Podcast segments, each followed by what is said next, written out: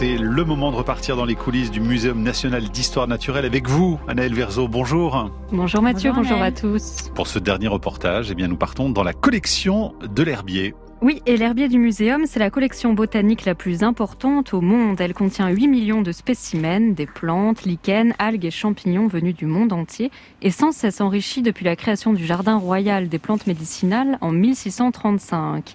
Alors c'est Cécile Opic, la gestionnaire des collections, qui nous accueille. C'est l'ouverture et la fermeture de l'armoire avec une manivelle.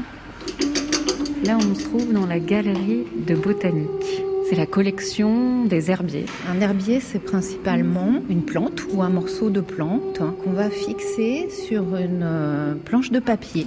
Nos herbiers, ce sont des outils de recherche.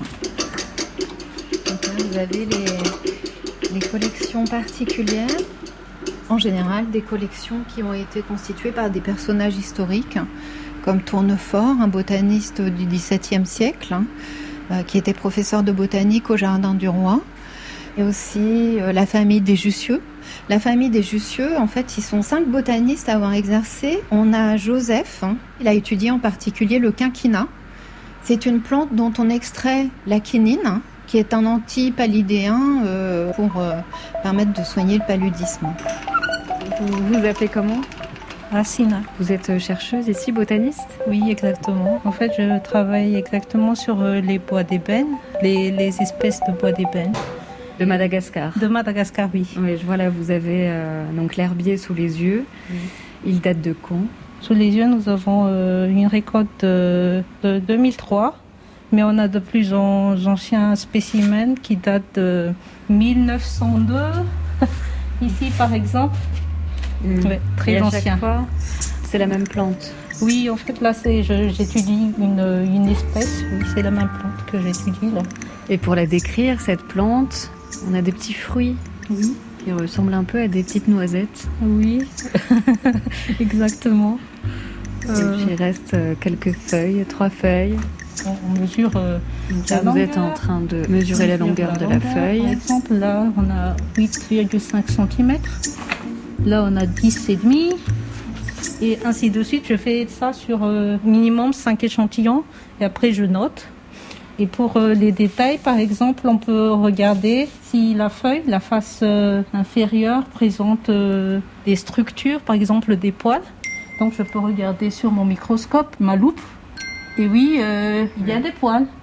Et après, on peut, on peut mesurer les poils avec... ah, la taille des poils Oui, la, la longueur. Et là, est-ce que vous pouvez nous dire la taille des poils grâce à votre loupe du microscope?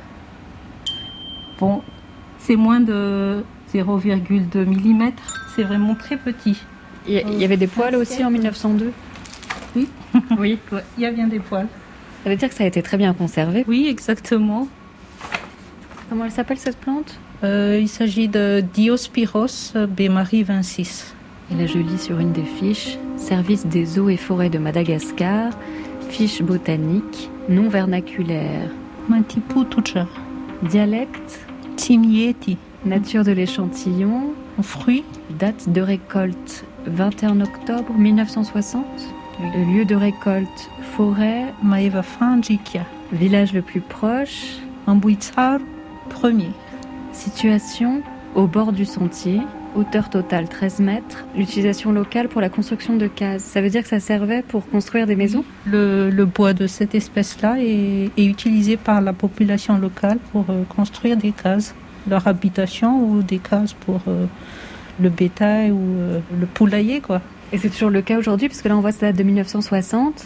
En fait, euh, concernant cette espèce-là, on est en train de, à Madagascar, il y a toute une équipe qui sont en train de faire des collectes partout dans, dans tout Madagascar. Et il se trouve que cette espèce-là, on l'a pas encore retrouvée, on n'a pas encore pu le, la collecter jusqu'à aujourd'hui à Madagascar.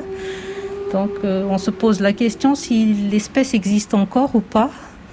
En fait, c'est l'objectif aussi de notre projet, c'est de, connaître quelles espèces sont euh, les plus menacées et savoir quelles espèces euh, existent encore ou pas. Là, c'est écrit construction de cases. Peut-être que, on ne sait pas, les gens peut-être l'ont beaucoup utilisé et c'est peut-être pour ça qu'on ne peut pas la retrouver aujourd'hui. C'est pas un hasard si vous êtes malgache et que vous travaillez sur des plantes malgaches Non, c'est pas un hasard. c'est parce que je suis justement malgache que je choisis de travailler sur des, des espèces de mon pays, quoi. Et même si vous ne pourrez pas voir ces herbiers, ni les souterrains des grandes serres ou l'atelier de taxidermie, vous pouvez dès maintenant aller au muséum pour visiter la Science aux éclats, une exposition sur le rire conçue pour les enfants ou des collections permanentes, ou encore une autre exposition en plein air, les chroniques du muséum, proposées par un magazine imaginaire inspiré du New Yorker. Merci beaucoup Anaël Verzo. On peut réécouter bien sûr l'ensemble de vos reportages sur franceinter.fr à la page de la Terre au carré. À très bientôt. À bientôt. France Inter.